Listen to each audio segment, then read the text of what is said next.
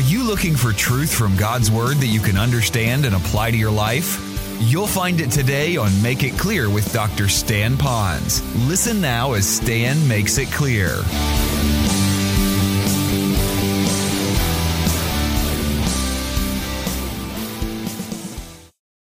We're going to call these practical actions or practical truths. Practical meaning that based on the position we have in Christ, these are the things that we need to do. I've reduced it. I hope I have not oversimplified it, but I tried to do it for your memory and my memory, is to give you three words. They all begin with the letter C, all right? And they're all found in the context here. The first would be the word consider. So let's look, if you will, in verse 11. And that's where we're going to pick it up. We're only going to go through verse 14 and we'll be out of here. All right, verse 11 says, "Even so, consider yourselves to be dead to sin, but alive to God in Christ Jesus." So let's pick that verse apart a little bit. You see the phrase where it says, "even so." When you see that word, "even so," here's what's really going on in the context. All right? Paul just gave a boatload of truths that I've just covered with you in 3 points. He'd given it to them in about 10 verses and previous, even more than that. He said, even so, or you could say it this way, because of this truth, because of all of this being a reality, or as a result of all of the position that you have in Christ, you, the implication is you now need to do something with it. And so now the Greek changes into more of an action dynamic rather than a knowledge dynamic, all right? You need to have the knowledge because some people are acting on stuff that preachers will tell them to do or teachers will tell them to do that sound real good but are not based upon accurate truth. So he says, even so, all right, because of this, because this is truth, this is what you do. And he says, consider yourselves to be dead to sin. Now, the word consider is generally an accounting term, which you could say, now that you have this, consider it to be so, or believe it to be true, and now act upon it. So consider yourself to be dead to sin. Now, you're not dead, you're just dead to sin, meaning that it doesn't have to have power over you. Now, how many of you were with us a couple of weeks ago when I used this illustration? I heard a lot of feedback from you that it really helped you understand this, so let me give it back to those that are new today. Remember how I mentioned to you that Abraham Lincoln gave the Emancipation Proclamation, freeing the slaves. It became truth, it became law, but many slaves, it took a long time for slaves and masters to even fully grasp that new law, that freedom that they had. That's very simple when people are living so different ways to either please God or please another God or please themselves and do all sorts of stuff. And then all of a sudden you hear it's by faith alone and Christ alone. And that when you trust Christ, you died with him, you rose with him, you have power over sin. All of a sudden, I get that now. That's all truth. And it became real for me. I had to have the knowledge of that. But now I have the choice of, watch this, whether or not I want to believe that to be true. Those slaves could have heard that from Lincoln, but still chose not to believe it. They could say, I hear what you're saying, I got that information, but I'm not going to act that way. How many slave masters might have still said, I hear all that, but I'm going to do my own thing? Again, you might have the understanding of it to believe, but now are you going to consider it to be true? Now we're going to get a little bit weird here. Now the slaves are saying, I heard that information, I do believe that that's true, and I do believe it's true for me. That's when we get to the next point, which is the problems when you're tested against it. And I don't want to get there yet, but I want to prepare you for that. So I have to now count it to be true. So let me pause for a moment. In your mind right now, you have to believe, as you read through Romans 6, 1 through 10, that those truths are real for you, that you died with Christ. The very fact that you're in Christ and forever saved. You rose from the dead with Christ. That means you have a new life in him now and all that goes with it. That you've died with him and so sin doesn't have to have the power over you. You heard that to be true. Now here's the thing. You have to count it to be true for you. You have to believe that that is true for you. And that those of you that still walk around feeling like, I just can't help it. The devil made me do this thing. I'll never get past this thing. I'll never change. Then what you're really saying is those truths aren't real, or you're not counting them to be real in your own life. And you'll always suffer defeat until we choose to activate, watch this, from our mind and our will. It's a choice that we make that this will happen. So again, it says, consider yourselves to be dead. But now we don't stop there. Notice in the verse, it has a comma. It has the word but there. But alive to God in Christ Jesus. We already talked about that. But to be alive in God in Christ Jesus. Now, for a moment here, I got thinking, why is it that as a pastor doing a lot of counseling with people, and you hear a lot of people yik-yak back and forth. Why do they have trouble? Not so much with hearing this truth, because it's in the Bible, and there's a lot of people dealing with it and sharing it. But why they have trouble counting on this to be true for them, considering it to be true. Let me give you four that I jotted down that worked for me. Why people have a hard time to consider themselves free from the tyranny of sin. It's not in your notes. Many don't know they are free from sin's bondage. They've never been taught. Number two, Satan does not want them to believe it. We must remember that there is a liar out there, Satan, who will do everything he can to get those people to not believe it. Number three, the reality of salvation, that's when I trusted Christ and you trusted Christ, is often not felt or even physically observed. When we trust Christ, it's different than being born in your mom and dad's family. When I was born in my mom and dad's family, they said that I cried a lot, okay? All right? I don't remember that. My mom knows the pain she went through. Maybe my dad vicariously through my mom, but I don't know any of that kind of pain then, but there was pain there. When I trusted Christ as Savior, I can't tell you the night that I trusted Christ that all of a sudden I'm going to heaven and, ooh, that feels so good. I can't tell you that. I can tell you this, that something inside of me gave me the assurance that no matter what happened, I'm heaven bound, and I had to go tell somebody. And I told my dad. But no physical change, no biggie thing happened, no bells and whistles. I didn't speak in some language of some type. All I can tell you is that the fact remained, I believed, it happened to me, that was true, it was over. Like those slaves. When they heard that truth and they believed it to be truth, nothing really physically happened to them, but maybe inside there was a sense of joy, but that's it. The fourth and final one is this. They are still in a battle over sin, and so this seems to contradict the very truth that they have died to sin. So that's why they're having a difficult time considering it to be true. If I really did this, why do I still struggle with this? And so they're constantly reaching out to one counselor after another counselor. They're really worrying about all of this stuff. They almost fixate on it, and they can't get past it rather than believe it and get on with life. And that's basically what it's saying here. Consider yourself dead to sin, but alive unto Christ. Let's go to number two. The second word is the word, not contest, but the word contest. Contest. Have you known anybody, maybe in a family or a friend, who when a will was read, they didn't like the outcome of that will that was read to them, and they did what with the will? They contested the will. Do you know anybody like that? Would you raise your hand? Have you ever heard anybody doing that? Okay, some of you have. You've heard the term, I'm sure. You've contested it. What that means is, I got the information, but I'm pushing back against it. I understand what you're saying, but I don't necessarily agree with it, and I'm going to contest it. Now, here's what we're saying now. In this passage, it's not so much, I hear that I'm free from sin, and now I'm fighting back against it. No, that's not what it's saying here. What it's saying here in this passage is simply this, that I know that I'm free from sin, but sin is still very powerful. In order for sin not to be powerful over me, listen now, it's more than just in my mind counting it, oh, it's not supposed to be powerful, therefore it's not. It still will be. It's just saying in your mind now, I count it not to be in my life, affecting my life. I understand that it's there, but now what I'm going to do is I'm willingly going to push back against it. And this passage shows us how to do it. We're going to contest the fact that sin is there. Let's go back to the passage and you'll see what I mean. Since I already consider by the believing part myself to be dead, but alive in Christ, therefore, Paul says, do not let sin reign in your mortal body so that you will obey its lusts. And do not go on presenting the members of your body to sin as instruments of righteousness. So I put the word contest there. So contest sin. When sin says, I'm going to take over, I'm going to reign, you can say, no, you're not. No, you're not. I'm not going to let sin be the master of my mortal body. I'm not going to obey the lusts of it. I'm also not going to continue presenting my body as instruments of sin and unrighteousness. So I'm contesting that statement that sin wants to have rule and reign over my life. I am saying I'm not going to let him do that. So when sin comes up against me, I'm going to say, no, you're not going to be my master. I don't have to answer to you. I don't have to submit myself to you. You do not have to control me or have that influence over me. And secondly, I'm not going to let you continue using me. Now watch carefully. Look up here.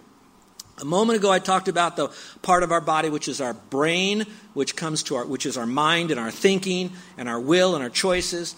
All of those things will be affecting our body. If I choose to steal, in order for me to steal, I have to either use my fingers on a keyboard to try to steal someone's identity and use it that way, or I have to kids reach up to my mom and dad's dresser and take some money off their dresser top. I'm having to use my body as instruments of doing unrighteousness because my mind, my brain, is now not resisting Satan, and in this case, sin. So that's why it's called the body of sin. It's my body is doing the sin, not my soul and spirit. That has been regenerated. That has been born again. That has been made new. That is the new me. That's the new self. That's the one that is perfect. This part of me is not perfect, and I'm dealing with this all the time. Look up here. That's why you have the fighting back and forth between the two often in our life. And here it says, push back against it. Don't let sin reign over you. Say no to sin. Say, you're not going to be my master. Christ is my master. His word is my master. I'm also not going to let my body keep doing those sinful things. And to keep my, watch this, to keep my body from doing sinful things, I have to take my mind. Watch this, Romans 12, 1 and 2, renew my thinking back to Scripture again. So that's the consider part, and that's the contest part. And if you want a reference on that, a good one is Galatians 5:16. I walk in the Spirit, so I won't fulfill the lust of my flesh. And the third word in this passage would be the word cast. All right, cast. So the first one is consider, the second one is contest, and the third one is cast. Go, if you will, at the end of verse 13, it says, but, so you see the contrast of the casting. It says, but do this instead. What you're going to do now, instead of surrendering yourself to sin, you're going to contest sin, but you're also going to present yourselves to God. That's the positive. The contesting is the negative. But present yourself to God as those alive from the dead, that would be you and me, and your members as instruments of righteousness to God. All right, look up here again. Back to the piece of paper. I am dead. I place my faith in Christ. Because Christ died and rose again, he's alive forevermore. I am now alive forevermore. That's why this verse says here very clearly about how that we are now dead, but now we are alive from the dead because we died with Christ, we live with him. For some of you that feel like this is very shallow to you, let me give you one other thought. In biblical interpretation, you have what is known as the first mention principle. When God mentions something for the first time, he kind of sets that in motion in the direction he wants it to go throughout of Scripture. Another principle is called the identification principle. The identification principle is in this context here and many that are like it. I am identifying with Christ. I died with Christ. I was buried with Christ. I rose again with Christ, even though it happened 2,000 years ago. But because my faith is in Christ, I am now in Christ. He's the new Adam. That's the identification principle. Enough for you on that. So that's the casting part. Now, some of you have been taught, and maybe your translation has the word yield yourself to the Lord and don't yield your members as members of unrighteousness, and it uses the word yield. Yield is not a bad word, but I don't believe it's the best word. Because sometimes when we have the word yield, when I yield, it's kind of like saying, well, here I am, Lord, if you want to use me, go ahead. I'm yielded, I'm ready, I'm willing, just... Actually, it's more of a word that says keep on yielding. In this case, keep on presenting. It's more of, if I can use this word, and why certain verses might use this, it's as if I am now a gift, and I'm saying, Lord, look what you've done. You've made me a new person in you now. I've trusted you as Savior. I have a new life. Soul and spirit are new. My body still has struggles, but now I'm new. More than just saying I'm available, I am now saying I'm casting myself on you. I am presenting myself to you. You now have me. I am giving myself to you. So it's an active phrase rather than I'm waiting around for you. I'm looking for opportunities now to live my life for you. One commentator said that it's almost like saying I'm putting myself in the position of doing the things that God would want me to do in a God environment for him. Everything I do is a choice of what I do for him. So I'm casting myself. I like the word cast because I can go fishing, but I'll catch no fish until I take that. I'm yielded. I'm ready to go. I got everything right here. I want a fish. Here it is. I'm yielded. But it's not enough until I'm ready now to cast it and make a choice of where I'm going to place it. So I'm now presenting myself. And it's in a tense that we keep on doing this. Are you still with me so far? I'm looking at the clock. I'm almost done. Trust me, I really am. I'm going to land the plane. There's a one-time presentation of the Lord as a believer in Christ. I trust him as my Savior. That's a done deal. I don't have to keep trusting him. That's over with. But as soon as I trusted Christ as my Savior, not to stay saved, but because I am, there ought to be that one time that I am now presenting myself. I'm saying, Lord, here I am. I'm giving myself to you with the choice of living according to your word, in your power, for your glory, and I'm making the choices that's now going to change my behavior. I'm doing that as a choice. But watch this. But because we live our life with the flesh that will be making choices that are not always right, I need to continually be making that presentation to the Lord. I need to continually cast myself on the Lord. It's like in the old days, you take the calf and you put it on the altar and you'd kill this thing because that was your offering. It's over with. But the difference is we now become the calf. We don't physically die, so we keep crawling off the altar. So we need to keep putting ourselves back on the altar again and again. Watch this. Not to get saved, not to stay saved, but because we are saved. Last verse, and this is what we'll end, because this is so important. Last, he kind of brings it up, and next week we're going to get into some new material, but still connected. Go back to the verse, Romans chapter 6, and particularly look, if you will, now at verse 14. Oh, this is great. Then it says, "For sin shall not be master over you." Let's pause a moment. If it says it shall not be master over you, it implies that it can be master over you. But it should not be master over you. So you have the choice of whether or not you're going to let sin master over you. How do I know that? Draw a line to verse 12. Do not let sin reign in your mortal body, implying that it could. So here it says, "For sin shall not be master over you. For you are not under the law, but under grace." And underline that phrase, we are under grace. I love that because it tells me that even when I do blow it in my Christian life, I'm not under the law, because the law condemns and kills, Scripture says. But God says when you're under grace, you are saved by grace. It means I didn't do anything to get saved.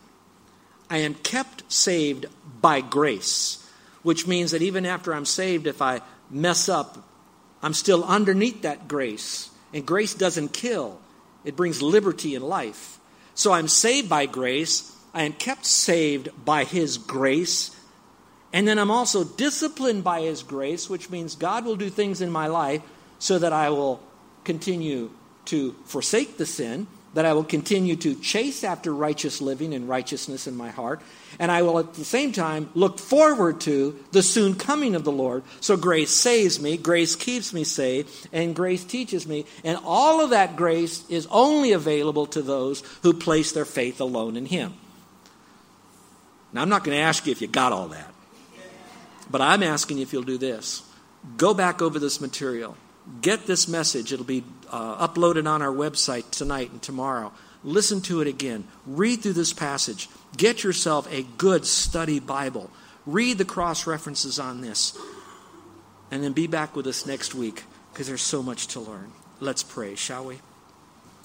With every head bowed and every eye closed, would you just take a moment and just worship the Lord right now?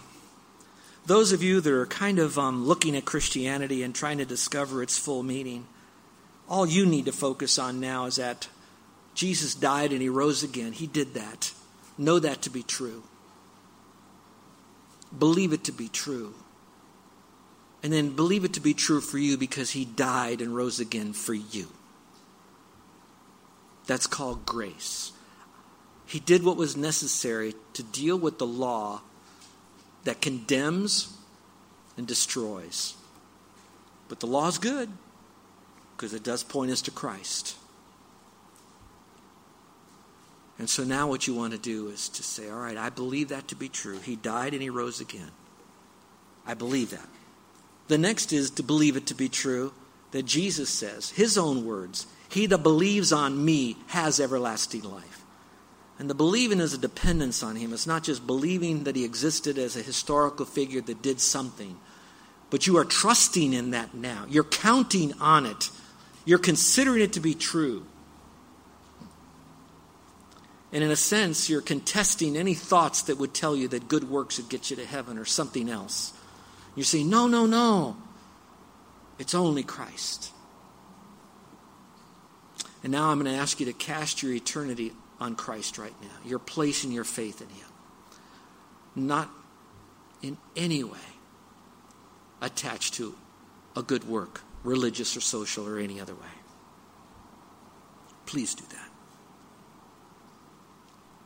This way you'll cease being under law but will now live victoriously under grace. Do it now.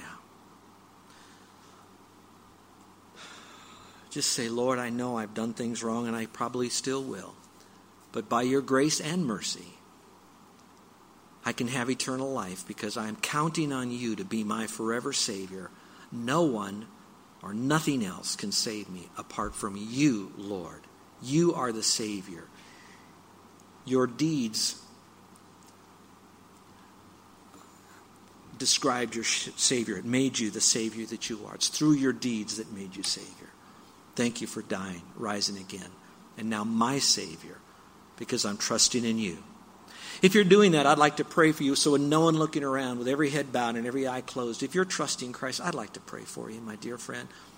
I'm so glad the one prayed with me when I trusted Christ that night as a 16-year-old lost teenager.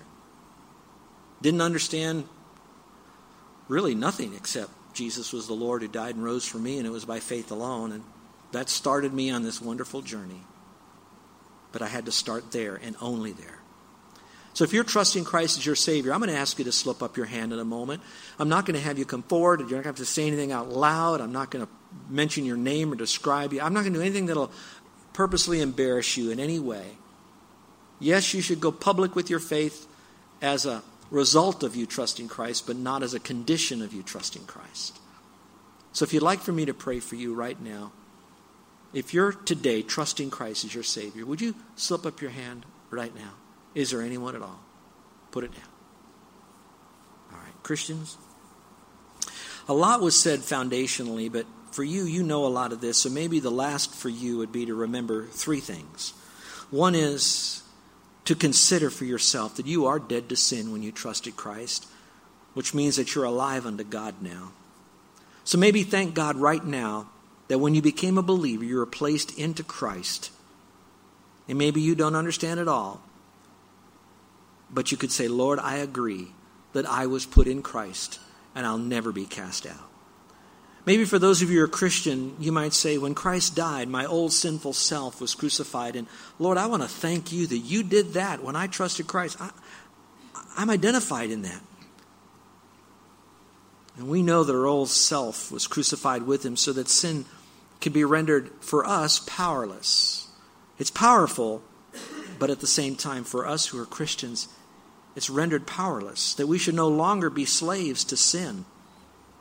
Because anyone who has died has been freed from sin. And if I've died in Christ with Christ, I'm freed from that.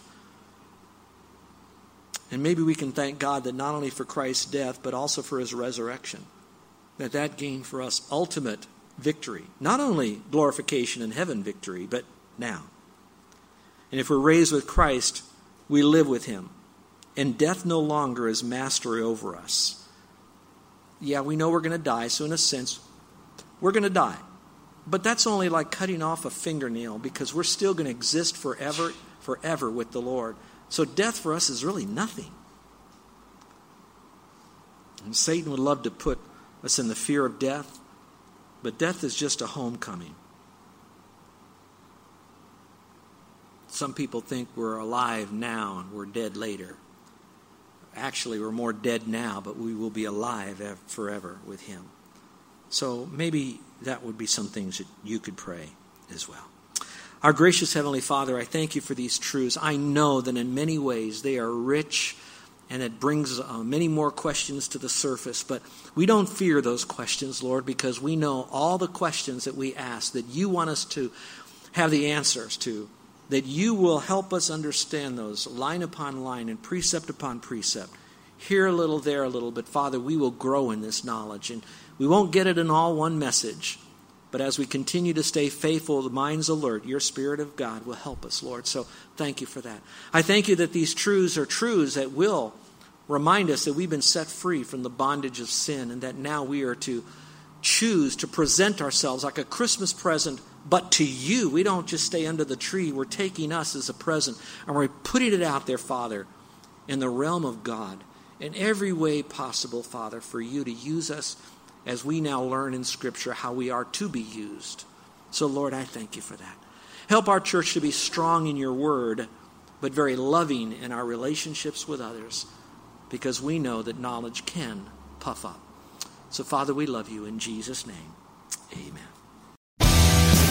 You're listening to Make It Clear with the teaching of Dr. Stan Ponz, founder of Make It Clear Ministries. Make It Clear is dedicated to taking the Word of God with clarity into every person's world. It is the support of listeners like you who make the ministry of Make It Clear possible. You can provide your tax-deductible gift to Make It Clear online by going to makeitclear.org, or you can mail your gift to Make It Clear, P.O. Box 607-901, Orlando, Florida, 32860. Thank you for helping us Make It Clear. If you would like to have Dr. Ponz speak at your church or event, please send us an email at tellmemore@makeitclear.org. Thank you, and remember to make it clear.